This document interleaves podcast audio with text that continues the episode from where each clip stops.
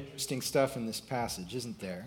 Uh, we get to read about uh, how the Christians, the followers of Jesus, got the name Christian at Antioch.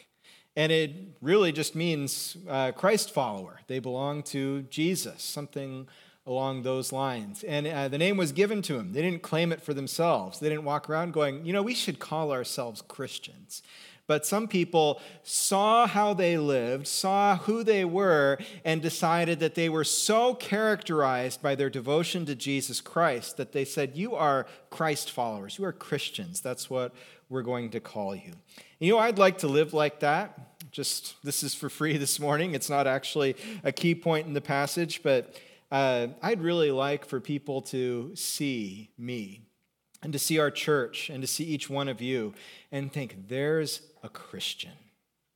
Not with any cynicism, not with any sense of, uh, you know, I don't like Christians, but wow, those people are like Jesus. And I want to know Jesus because of it. I think, Kelly, do we have a couple of slides here? Uh, yeah, I, I want to share a couple of slides with you this morning. Uh, just like Steve uh, took a bunch of pictures in Honduras, uh, I actually didn't take a bunch of pictures, but I was in Antioch uh, when I was, I guess it was 2013, maybe, 2014. And uh, there's not a lot that we can see in Antioch. It's not a big, bustling city. It's today called Antakya. It's in the south of Turkey, right next to the Syrian border. I think they've probably fought over it once or twice throughout the years. Uh, but outside of the city, you find this interesting facade built into uh, a, a, hillside. And inside, if you want to go to the next slide, uh, Kelly, you have uh, this cave and this is called St. Peter's Grotto. You can see a statue that someone put there, I have no idea when, of St. Peter. And uh, then we're standing around an altar there. Uh, one of my professors in seminary very sacrilegiously put his hat on top of the altar, uh, but we'll, we'll let him slide. He's a good guy. And uh, legend has it that uh, this is called St. Peter's Grotto because supposedly Peter helped hollow this out of the hillside. And the early, we, whether or not Peter actually helped build this, we are pretty sure that almost from the very beginning of Christianity in Antioch, there were Christians worshiping in this place. As a matter of fact, there is a, a sort of tunnel. You can see it on the left side there. Uh, that is an exit that people said was a secret exit that the Christians used to uh, get out when they were being persecuted. Uh, so it's really interesting place. Christianity in Antioch is almost as old as the faith itself. And as a matter of fact, Antioch became probably the most important church in the first century for at least some period of time.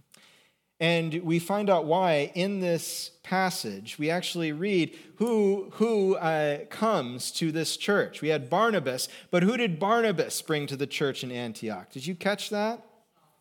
Saul, who we know today as Paul, who would go on to be the greatest Christian missionary who ever lived. And do you know what church sent Barnabas and Saul on their missionary journeys?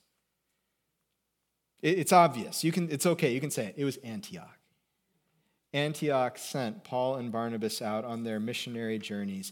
Antioch was the church that supported them and loved them and commissioned them and did all of these things. And through the church in Antioch, the gospel went out into the whole rest of the world. It's amazing. Antioch has this amazing history. Now, I'm going to change gears just a bit, and it's, uh, I want you to stick with me while I talk about this. Um, I've been at the church here with you all for nine years as of July 1st. Nine years. You've seen my kids grow up. Someone was just saying this morning, I can't believe Jonathan is going into kindergarten in the fall. Three of my children were born here, and the other one was uh, one, one when we got here. He's about to turn two. No, he's about to turn. Yeah. There is a number that he was when we came. one, we believe. And uh, when I first got here, this is why I want you to stick with me, because uh, this is a story. Our average attendance was about 35 on a Sunday. And we consistently grew numerically from 2013 to 2019. We peaked at an average attendance of around 65 to 70. And some Sundays, we were actually running out of room in the sanctuary. We were starting to wonder, what are we going to do, right? Because we're, we're going to have to either find more seats or have another service, or we're going to have to do something uh, because it feels like this is not going to be a big enough facility for much longer. That church growth was exciting and affirming, and it felt like we must be doing something right, like God had big plans for us. We know in this place that it's not about the number of people. Numbers don't tell the whole story, but when numbers are growing, it feels like something good is happening. They tell something at the very least. And then, of course, uh, COVID hit. And most of 2020 was spent merely trying to keep our heads above water. And then 2021 felt like we were moving forward a bit, but a lot of it was just trying to recover some of what we'd lost in the previous year. And now, as of last month, in the month of May, we averaged 45 people in the sanctuary. And if you've been here for nine years like me, it feels a little bit like a step back, doesn't it? Feels like it, something feels not the same. Maybe something even feels wrong. Now, these numbers that we're talking about need a lot of nuance. We need to acknowledge and celebrate that we have a brand new ministry, and it's one that's not visible to most of us. We have an online ministry. And did you know that there are 20 people every week who are joining us online? I never expected to do online ministry. And I never, I probably especially never expected to do it here. But we are, and there are people, some of you watching right now, who are connected to the church. Some of those are folks who they can't get here on Sunday mornings anymore because of their health or, or because of a different reason. Some of those are folks who are related to us, like my parents. You know, I don't know if we should count them or not, but they are important, valuable people, so we will. Mom and dad, hello. Um, and some of them are people that we don't know at all. So, those numbers I was talking about, they need nuance. We should celebrate that we have this online ministry that actually is significant in the life of our church. We need to remember that we have new people who have not only joined our church over the last couple of years, but who are refreshing and revitalizing us old hands. Now, I know you all get offended when I even sound like I'm trying to describe myself as old, but please indulge me for a moment. There are good things that are happening in our church, and we see them. We see you. I mean, we don't actually see you if you're online, that would be creepy, but we know that you're there. And I don't want to lose sight of those things. But with that said, my sense of the general feel uh, of the church on Sunday mornings here in the sanctuary is that things aren't as exciting as they used to be. Sometimes it feels like we've taken a step back. And I think for some of us, some things that maybe we were happy with in the church as long as the church was to our perception doing well, we're less happy with today. Maybe we're even frustrated about. There is some dissatisfaction, some worry, and some unease. And what do we do with that? Now, if, if you are visiting for like the first or second time this morning, I'm sorry that we're kind of stepping you right into the middle of all of this, but this is what real life looks like in the church. First, I think it's perfectly reasonable and good to want to stop and take a breath, to be reminded of the rock solid foundation of our faith. God isn't different today than he was three years ago.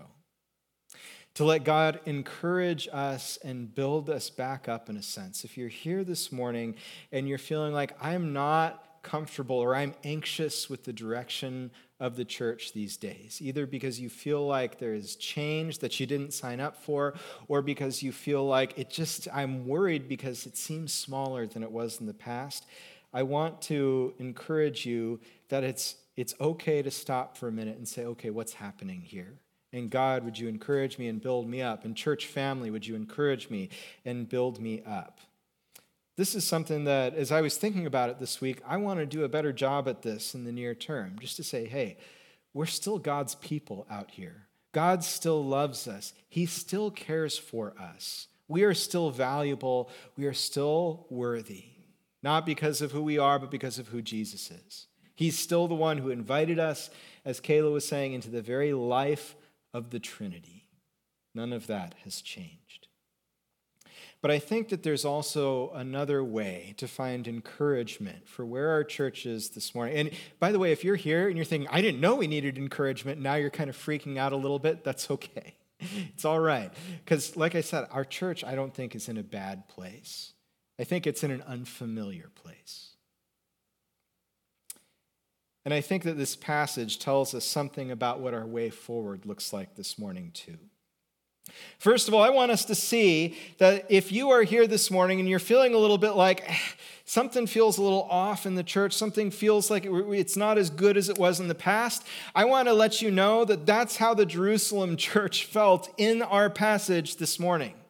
Did you pick up the beginning here? It says uh, that uh, because those who had been scattered by the persecution that broke out when Stephen was killed traveled as far as Phoenicia, Cyprus, and Antioch, spreading the word only among Jews. I just want to pay attention to the first part of that right now, because stop and think. The church in Jerusalem was feeling like things aren't going as well as they were in the past, right? Persecution broke out. Some of our people ran away and they've gone somewhere else. They're not here. And some of these people, they weren't just, you know, filling seats in the church. They were actually doing really important ministry. And by the way, there's no one in the church who just fills a seat. We're all called to belong to the body of Christ. We're all called to bring our gifts and our talents. And you know what? There are also times in life when we are called to merely receive what the church has for us. Those things are all true.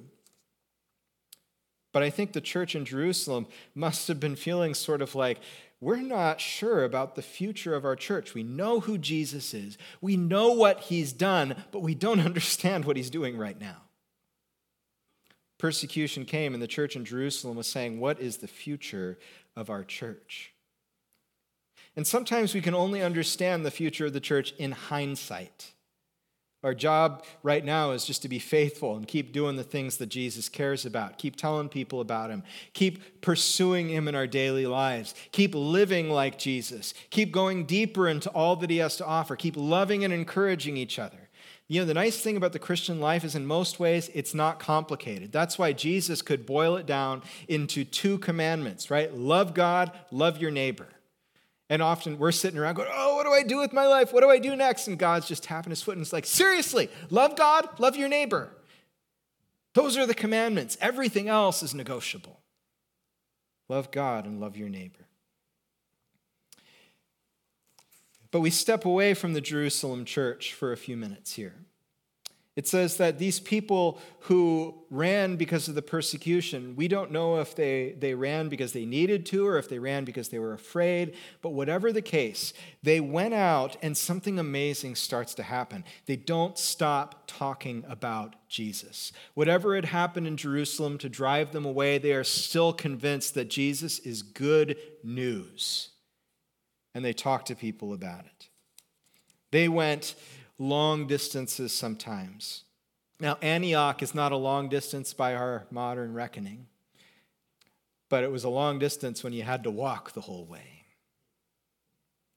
It says, most of them went out. Uh, actually, literally, what it says here is that uh, some of them on this long travel spread the word only among Jews, but some of them also, uh, men from Cyprus and Cyrene in particular, went to Antioch and began to speak to Greeks also, telling them the good news about the Lord Jesus. And the Lord's hand was with them, and a great number of people believed and turned to the Lord. Let me tell you how surprising this is. You know, first of all, uh, we, in the last several weeks, have been learning about how Jews don't mix casually with Gentiles. Remember, last week, Peter went to Cornelius' house, and that was a big deal that he went into Cornelius' house, much less had a conversation with him, much less shared the gospel about Jesus Christ with him. Jews didn't even go into Gentiles' houses. But God was doing this amazing work where he said, I love the Gentiles as well, and I am sending you to them. And so they started to go. Some of the church still only speaking to Jews, but some of them start speaking to the Greeks. And it's even more amazing that this is happening in Antioch. Let me tell you a little bit about the history of Antioch. Okay, Antioch uh, was founded by one of Alexander the Great's generals uh, about four centuries earlier. And uh, it was a free city. You know, he, he, invited a bunch of Jews, he gave them free citizenship, and things seemed to be pretty good. Uh, of course, then the Seleucid Empire, of which Antioch was the capital, uh, became very unfriendly to the Jews, caused a lot of Jew Gentile tension.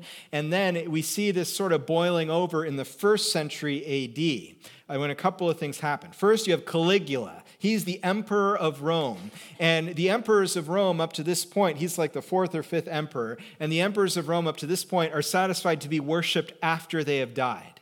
Say, when I die, I become a god, and then you'll worship me.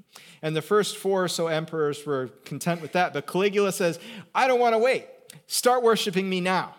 And he gave this command to the whole empire. As a matter of fact, he commanded the governor in Judea to place a statue of, him, of Caligula, of himself, in the Jerusalem temple. How do you think the Jews took that? They were displeased.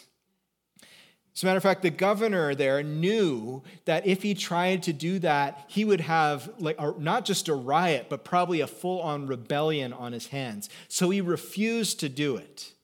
So things were okay in Jerusalem. But down in Alexandria, Egypt, they weren't so great. The Alexandrians were like, What's wrong with you? You're bad Roman citizens because you don't worship the emperor. And if you don't worship the emperor, bad things will happen to us. So the Alexandrians started a pogrom against the Jews and started killing them wherever they could find them.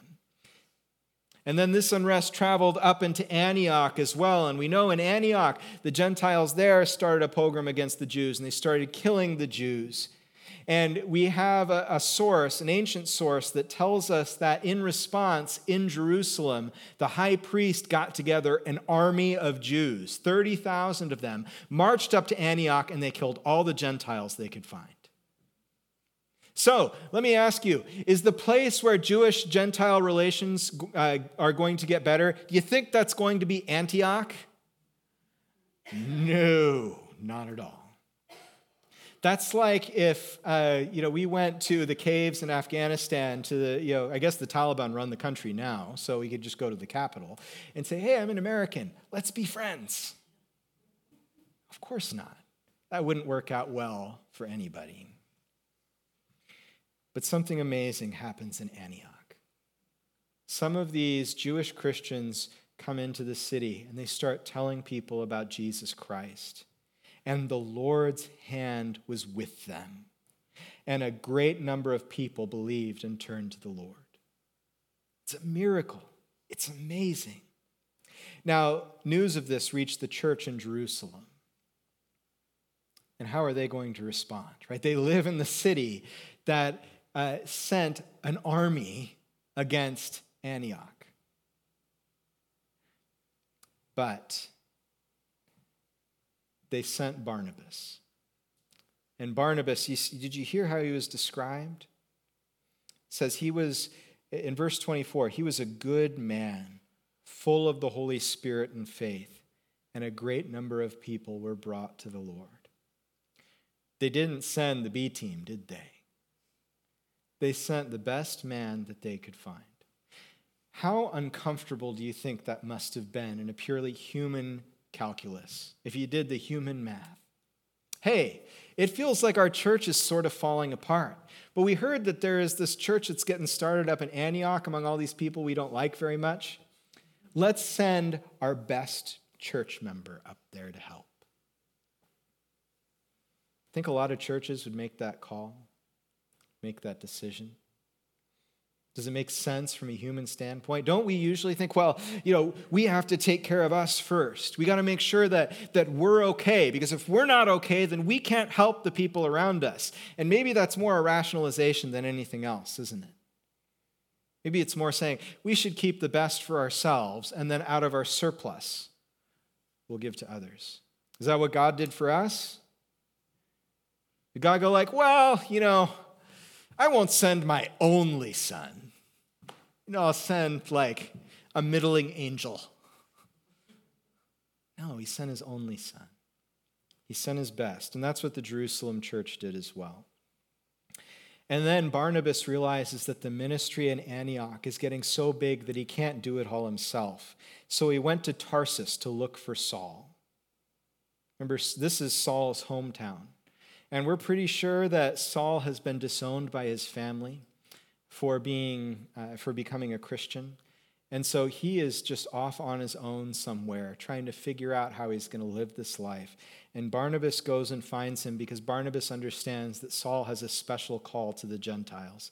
And he grabs Saul and he takes him back to Antioch. And they start doing ministry together. For a whole year, Barnabas and Saul met with the church and taught great numbers of people. And the disciples were called Christians first at Antioch. Antioch was the place where they said, if anyone looks like Jesus, it's these people. Isn't it amazing? Not even in Jerusalem did they characterize the church by calling them Christians. But in Antioch, they did. And that's not to put Jerusalem down. That's not to put the Jerusalem church down, but rather to say what an amazing work God was doing in Antioch. But what about the Jerusalem church? Right? What about the Jerusalem church who gives up its best assets to this church of strangers in Antioch? What's going to happen to them? During this time, some prophets came down from Jerusalem to Antioch. They're still sending their best people, aren't they? One of them, named Agabus, stood up and through the Spirit predicted that a severe famine would spread over the entire Roman world this happened during the reign of Claudius. Uh, we actually have record in Suetonius. Suetonius, an ancient Roman historian, tells us that Claudius's reign was plagued by droughts all over the Roman Empire. Josephus, uh, an ancient Jewish historian living in the first century, uh, tells us a story about how the famine got so bad in Jerusalem that neighboring kings and queens who were sympathetic to their faith, or maybe even admired their faith, sent them gifts to try and feed the starving population of Jerusalem. We know that there is really widespread famine throughout the Roman Empire, just as Agabus predicted. And then it says the disciples, speaking of the church at Antioch, as each one was able, decided to provide help for the brothers and sisters living in Judea. Do you remember the story of uh, Joseph all the way back in Genesis? Joseph, uh, uh, we made a musical about him a number of years ago. He had a Technicolor Dreamcoat, if you recall.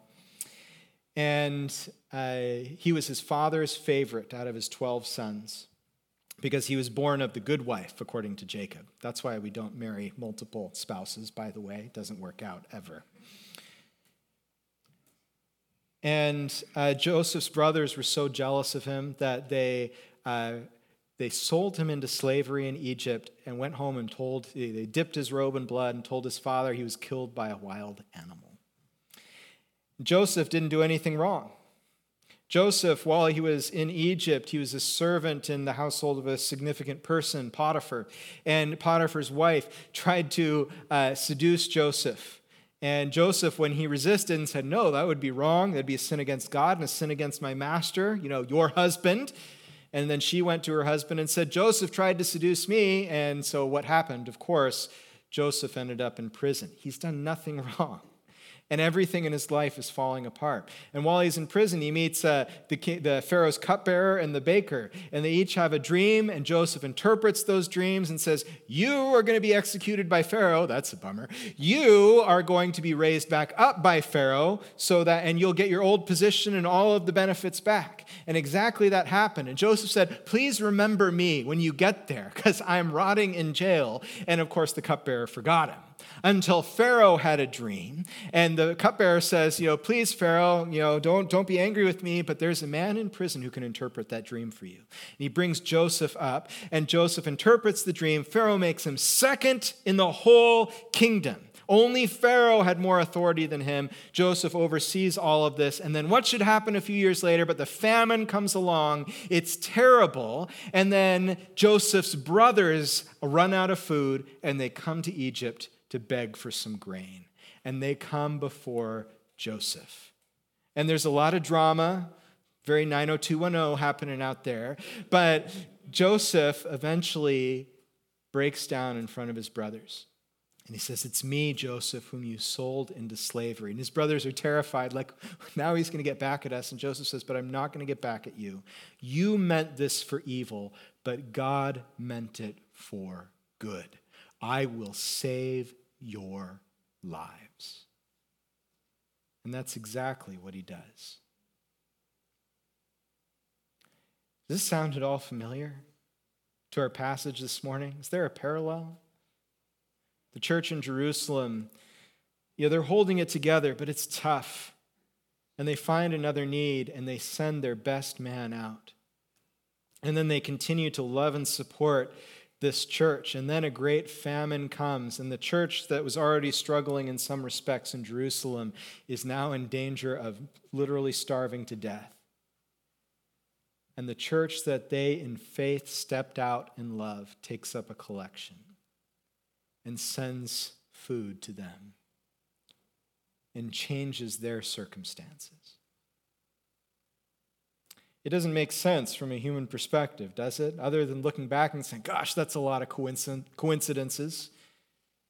But when we know that God's at work, we start to recognize and understand that we feel like when we withdraw, we say things are hard, things are difficult, things are tough, and we need to step back and we need to take care of ourselves. It's not that that's wrong. It's not that we should never do that. But it's we shouldn't start being afraid of sending out when the opportunity comes. Because in God's calculus, in God's math, He's not short of the resources that we need, and He provides them at exactly the right time. The ministry doesn't have to stop when the church is struggling or when the church is under siege. Sometimes when you continue to step out, that's exactly how you'll make your way out of that dark and difficult period. It's true for the church, it's true for us as individuals. We can do it not because of who we are, but because of who Jesus is and what he's done for us. He turns death into life. Is he going to fail to provide for us today? That's rhetorical. No.